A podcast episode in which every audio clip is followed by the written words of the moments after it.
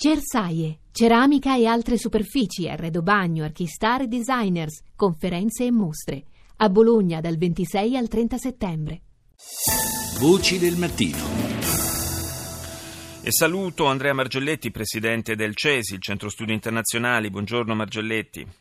A voi, grazie per l'ospitalità.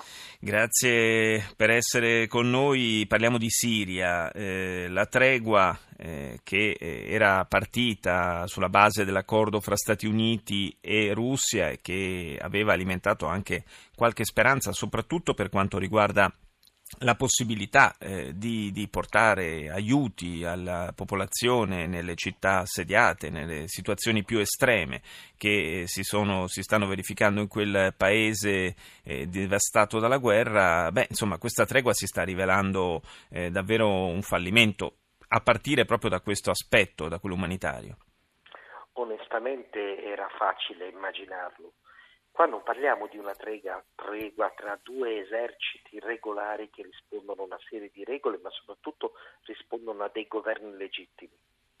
La guerra civile produce potere e quindi chi eh, fino a quel momento contava poco, magari nella propria vita, di colpo si trova a essere un capopopolo, si trova ad amministrare un territorio, si trova a decidere chi vive e chi muore, che è un'attribuzione tipica di Dio. E tutti amano essere Dio.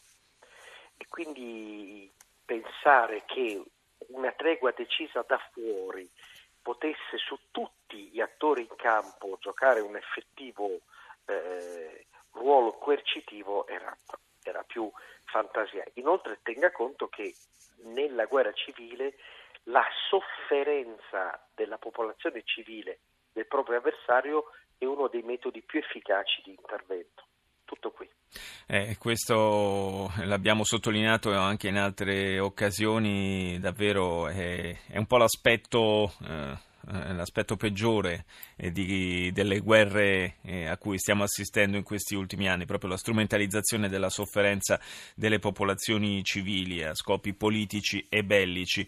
Eh, Margelletti, però diciamo che per quanto riguarda almeno la possibilità di concedere eh, l'arrivo dei, eh, degli aiuti umanitari, in particolare penso alla città di Aleppo, eh, lì era in ballo soprattutto la volontà del governo di Damasco e, e era lecito attendersi che i russi eh, facessero eh, con un po' più di successo pressione su Damasco da, da questo punto di vista, visto che erano tra gli attori di questo accordo naturalmente, ma le pressioni ci sono da parte delle superpotenze. Poi a livello locale, ci sono anche forti, ma a livello locale uno pensa in termini di sopravvivenza e non necessariamente la sopravvivenza locale si armonizza diciamo, con l'accordo tra superpotenze esterne.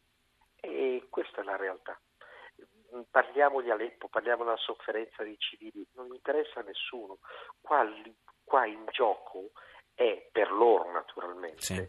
è cercare di distruggere le capacità avversarie e quelli che sono i bambini di oggi sono i soldati di domani.